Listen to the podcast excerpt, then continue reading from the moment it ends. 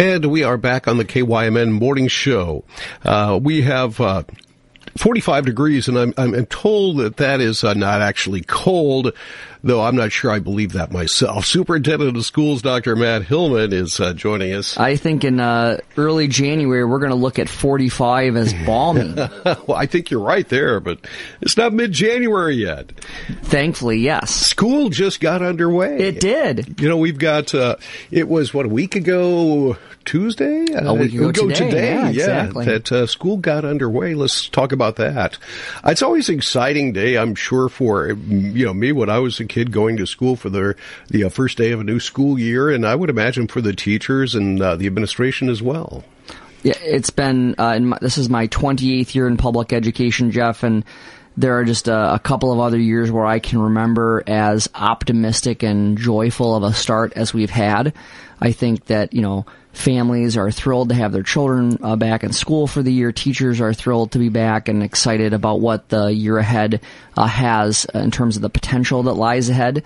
And I, back when I coached basketball years ago, Jeff, you know, we used to, some of the weight training we would do is our athletes would put on those ankle weights. If you've ever seen them, they mm-hmm. wrap around your ankle and, you know, you, uh, will do drills with them to help strengthen, you know, your lower body and your legs. And if anybody who's listening ever wore those ankle weights, the moment that you took those ankle weights off, you felt like you could jump out of the gymnasium, right? and I think that that's just how, you know, our entire school community feels right now. Um, regardless of how you have felt about, you know, the last uh, couple of starts to the school year, we just all had a weight over us, that weight of the pandemic and what was the right way forward to handle it. And reasonable people can differ on that, but all of us felt that weight.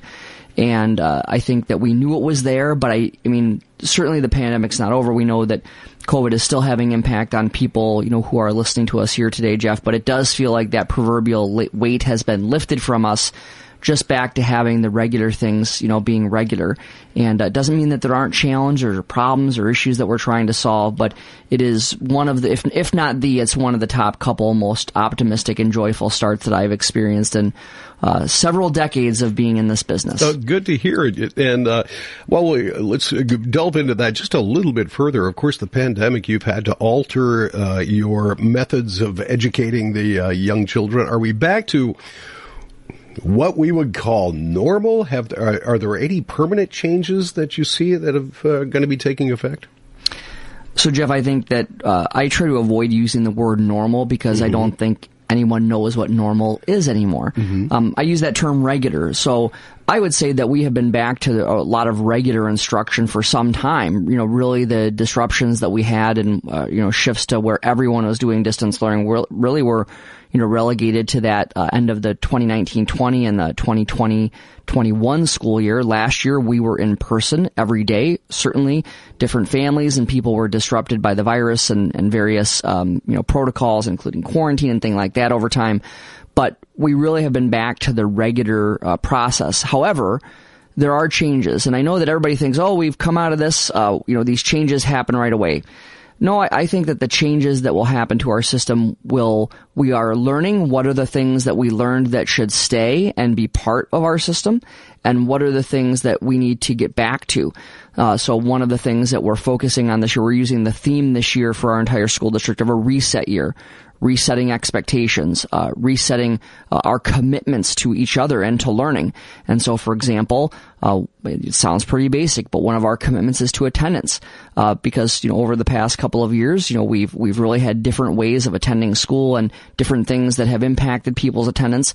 But what we know is it's very important, you know, for people to be in school, and so working on just making sure that everyone is operating under that same expectation that uh, that's a simple thing. And we start from that foundational part, Jeff, and then we build up. And so, give you an example. Uh, our high school administration, led by new high school principal uh, Shane Beyer and his assistants Rico Bourne and uh, Becca Bang, over the last week, they have been visiting every single 9th through 12th grade core academic class. So, every student in 9th through 12th grade is getting visited by one of their administrators and one of their counselors to go through what are the school expectations. And you think, well, why do you have to do that? Well, we all know that whenever we start something new, anyone out there who's listening who has been a coach or who has been on a committee at church knows that the best committees, the best teams, which our school is a team, are ones that have clarity about what the expectation and, and it's as as predictable as it can be. So uh, the high school team has just done an outstanding job of going and setting those expectations. That happens also, you know, at our elementary schools where principals go classroom to classroom, you know, to talk about here's how we do things here at school. So that optimism and hope comes from this. Let's set those foundational expectations for each other, Jeff, and uh, that's it's really great to be back to that kind of thing.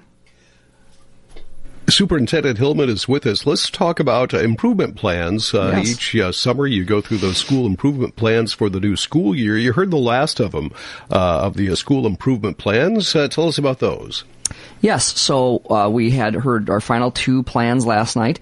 So we have our high school activities department uh, actually present a school improvement plan. They're part of the high school, but they also have a community reach. And so, new high school activities director Bubba Sullivan uh, provided that plan. He looked back at uh, some of the goals that had been set last year and some of the things that they're looking forward to this year. Really, what the high school activities department is really looking at making sure that those activities that we have, athletics and non-athletic activities, really help students have a great experience. So they're part of their goals are making sure that they're surveying students and families at the end of the season to find out did they have a good experience? If they did, why did they have a good experience? So we can replicate it. If they didn't have a good experience, let's learn from that so we can make it better. And then also really trying to measure how do participating in activities, again, both athletic and non-athletic activities, help students feel connected to their community. And it was a really great moment for me as a strategic planning uh, aficionado that here our activities department was explicitly linking uh, these goals that they had to our new strategic plan benchmarks and making sure that uh, parents are satisfied with their children's education, which includes the activities component, and making sure that children feel connected to their community. And the Northfield High School school improvement plan really coming back to with a brand new leadership team, and again resetting a lot of expectations as we emerge from the pandemic. Really focused on again some of those basic pieces about student leadership, the student experience, academic uh, improvement, and just making sure that we are coming back together as a school community, setting those core expectations and moving forward together. Both improvement plans also focus on making sure that when we say everyone, that we mean everyone, and to ensure that um, every single person in our school uh, has an equitable or a genuinely fair chance to participate and succeed. Superintendent Hillmann is uh, with us. Let's talk about uh, staffing. We've talked about this a couple of times this summer. Staffing levels uh, aren't uh, what they could be. you, you, you, like every other employer in town, uh, have uh, found that the workforce is shrinking. Apparently, do you have a full staff now? Are all the positions, whether it be educators and teachers or anyone else involved with the staff, are you up to the levels you'd like to see? So anyone who listens to the radio or uh, looks at news knows that you see issues with school staffing across the country. We are fortunate in the fact that we have all, all of our licensed positions filled. So when we know we feel very blessed by that. We know many districts are still looking, you know, for teachers, uh, and so we feel very good that we have all of our licensed positions filled. But it takes a lot more than licensed positions to run a school day. And so we have a, a few areas where we're still struggling uh, for staff. One is edu- uh, our educational assistants. Uh, in other school districts, they are commonly referred to as paraprofessionals. These typically are uh, folks who come in to help uh, students with special needs. It might be one on one. It might be small groups of students. So we still have, you know, over 10 positions uh, available for that. And I'm going to come back to that in just a moment. Uh, another area where we're really struggling and our families are feeling it is our what we call school age childcare. In Northfield, we call that our Kid Ventures program. And so that's the childcare that happens before the beginning and after the end of the school day, uh, specifically to support working families.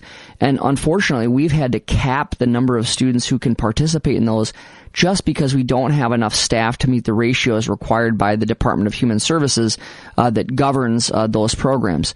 And so I've heard from families, and I want people to know that we've heard, you know, people are understanding. They understand that we are struggling to get uh, employees for those kinds of hourly positions like many other places in the community, but it has a real impact on our families. So we want uh, people to know that we're doing uh, what we reasonably can to try to entice people to uh, ha- uh, uh, apply for those positions. Anyone listening who wants to help out kids before school or after school, if you can do it a few days a week, we'll, we'll take a lot of different options. So feel free to go to northfieldschools.org forward slash employment and you can look for either an educational assistant position uh, or one of our school age childcare positions. We also have a lot of volunteering that we need, Jeff, and uh, specifically things like Promise Fellows to help students uh, with some tutoring and things like that. So lots of things available and we can sit here and complain about it, right? We can whine about it or we can try to do something differently. So when it comes to our educational assistant shortage, uh, what we're doing is we're retooling. And our director of special uh, services, uh, Cheryl Hall, last night proposed to the board that we look at doing something different. We combine a few educational assistant positions into a teaching position. While there aren't a plethora of special education teachers out there, we can use something called a tiered licensing system. So we're going to post a position for a high school special education teacher that would really pr- try to provide that instruction and services that we would typically have provided with multiple educational assistants. It will be different. We'll have to serve those students differently, but it's uh, it's a way that we're trying to uh, look at this differently. And so if you're listening and you have a four year degree and you have an interest in serving students with disabilities, you might want to take a look at that posting. We can use something that's called the tiered licensing system, or a person who has a four year degree um, who might be enrolled or interested in enrolling in a uh, teaching program. We have some possibilities of how we might be able to get you licensed. Of course, that depends on the person and their background. But I encourage everyone listening, you know, we're at this point coming out of the pandemic and everyone's taking stock, right? We're all taking stock of what contributions are we making to the world, Jeff? And public service is so important. And so if people out there are saying, you know what, I really want to make a bigger difference for my community, uh, I encourage you to think about a career in education. And if you if you have an interest in becoming a teacher or getting into our system, just call our district office. I'd be happy to talk with you about the, the different possibilities that could exist and how you might be able to get licensed.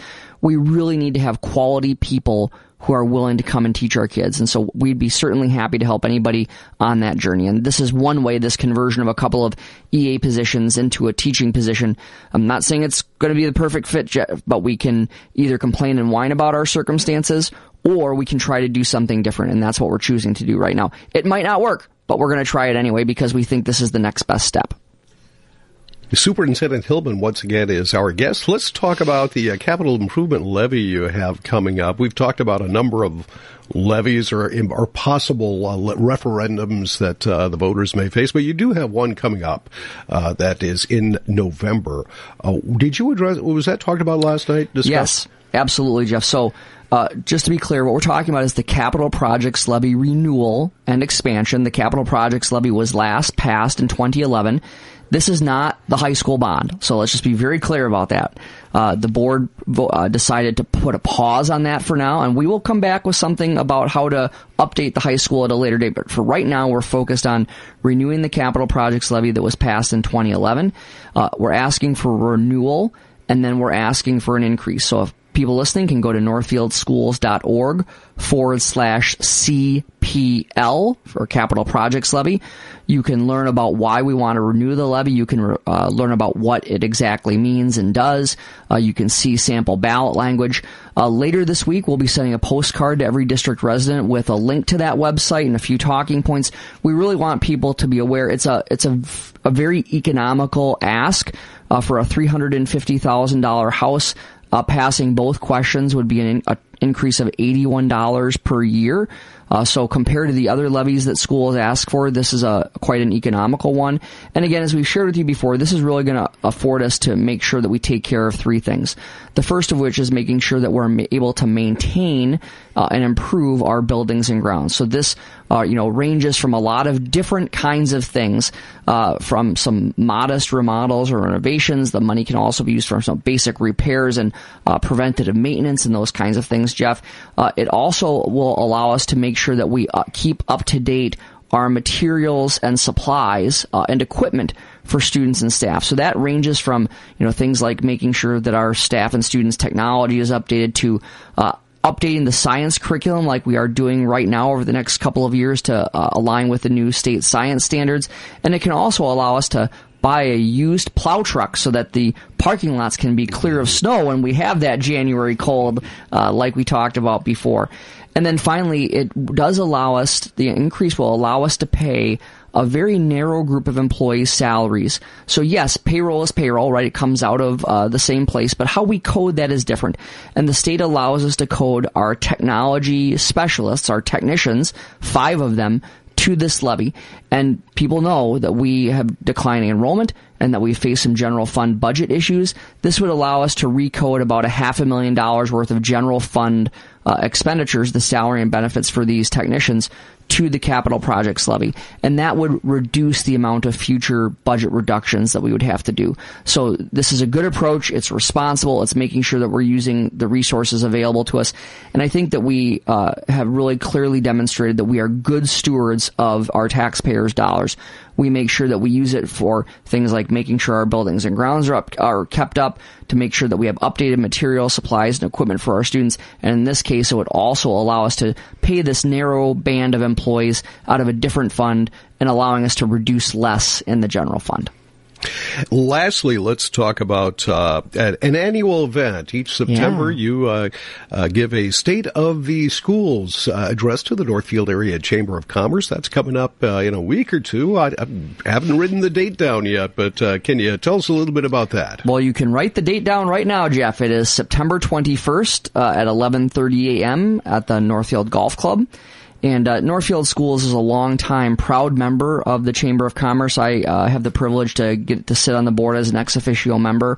And, you know, the Chamber and Jane Bartho and team just do a great job uh, supporting our local businesses and, and really making sure that they have support and advocacy for their needs. And so it's always a pleasure for us on an annual basis to do one of their luncheons where we share the state of the district. I gave the board a preview of it last night, and uh, we look forward. I know that the chamber has already sent out the registration, but uh, for those listening, if they have an interest in attending, I think if they go to the chamber website or uh, call down uh, and talk to Jane and the team, that they'd be happy to have you uh, join us for lunch that day and learn a little bit about where the school district is at. So hope to see everyone there. September 21st, 1130 at the Northfield Golf Club. I've got it written down. Excellent, Jeff. It's going to be on my calendar. Uh, Superintendent Matt Hillmann, thank you so much for joining us. Jeff, thank you, and thanks for the work that KYMN is doing just to help support Northfield schools. We're just so thrilled with a live event schedule that you and NorthfieldLive.com mm-hmm. have put together, uh, just letting grandmas and grandpas and aunts and uncles and you know, older uh, siblings across the country watch some great Northfield High School athletic and other activities. So thanks for that partnership and helping us make sure that uh, we're amplifying our kids' successes. Thank you. Superintendent Matt Hillmann of the uh, Northfield School District.